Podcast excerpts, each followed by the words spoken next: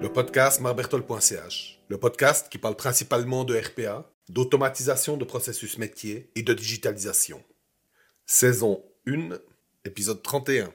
Self-automation comparé à la RPA. Bonjour, l'automatisation est partout maintenant. Et aujourd'hui, on va comparer ce qu'on appelle la self-automation à la RPA. On va découvrir ce que c'est, pourquoi ça peut nous être utile, et aussi la différence fondamentale qu'il y a entre les deux.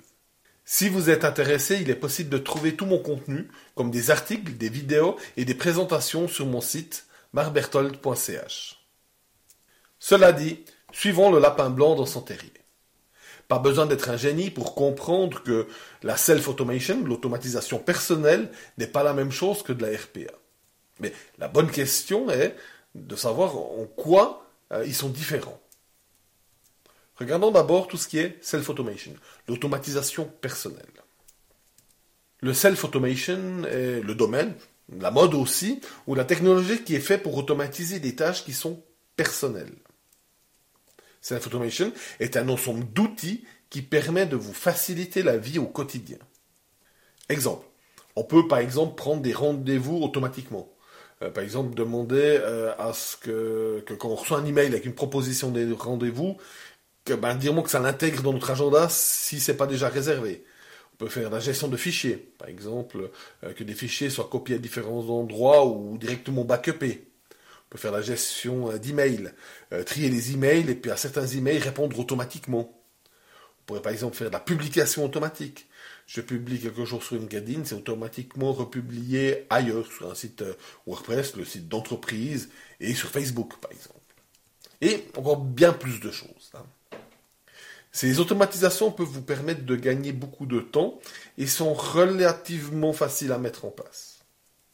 Par contre, la portée de ce type d'automatisation, même complexe, hein, dans ses choix, même complexe dans l'automatisation elle-même, reste somme tout assez limitée. Elle reste limitée à vos propres tâches.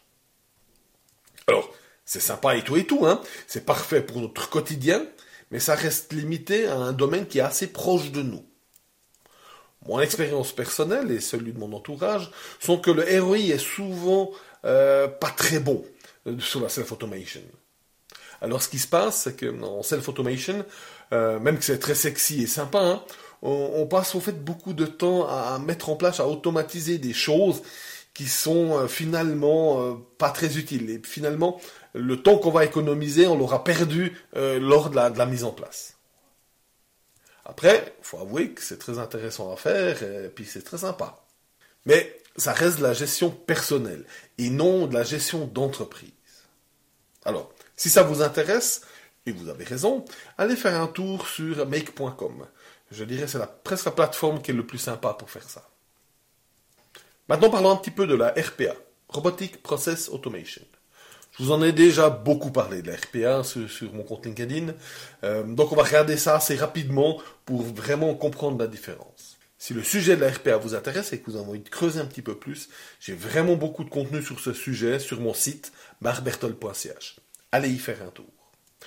Pour faire simple, euh, la RPA, c'est la version professionnelle de l'automatisation. L'automatisation avec la RPA est faite pour votre entreprise et pas pour vous personnellement.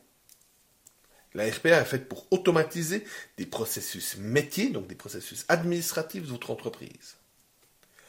La RPA est souvent plus onéreuse à mettre en place qu'une automatisation de tâches personnelles, très clairement. Et la RPA est faite pour automatiser des tâches qui sont complexes, répétitives, d'une entreprise avec une exécution qui est stable et garantie. Donc, ça doit fonctionner. La mise en place d'un projet de RPA, c'est un réel projet d'entreprise. Ça va influencer le, le fonctionnement de l'entreprise, ça va influencer les gens, donc il y aura de l'accompagnement au changement à faire, et c'est quelque chose qui doit être piloté en conséquence pas quelque chose qui s'improvise à la fin vite un après-midi pour regarder ce que ça donne. Conclusion. La RPA et la self-automation ne se situent pas au même niveau. Ils ont chacun leur domaine d'application. L'un est plus personnel et l'autre est plus professionnel. Et comme toujours, l'un comme l'autre, c'est un outil qu'il faut utiliser à bon escient là où ça fait du sens. On ne va pas faire de l'automatisation d'entreprise avec l'automatisation personnelle, ça n'est pas adapté. Comme on va pas euh, commencer à essayer de traiter nos emails personnels avec les outils de RPA. Ça serait un, canon pour tuer une mouche. Ce qui, alors effectivement, ça laisse aucune chance à la mouche, mais bon, ça fait quand même pas mal de dégâts dans le salon. C'est vraiment, faut que ça fasse du sens là où on veut l'utiliser. Abonnez-vous au podcast pour ne pas manquer la sortie du prochain épisode. Vous trouverez encore bien d'autres publications sur mon site, marbertol.ch, comme des vidéos, des articles et des présentations. Automatisez bien et bonne journée.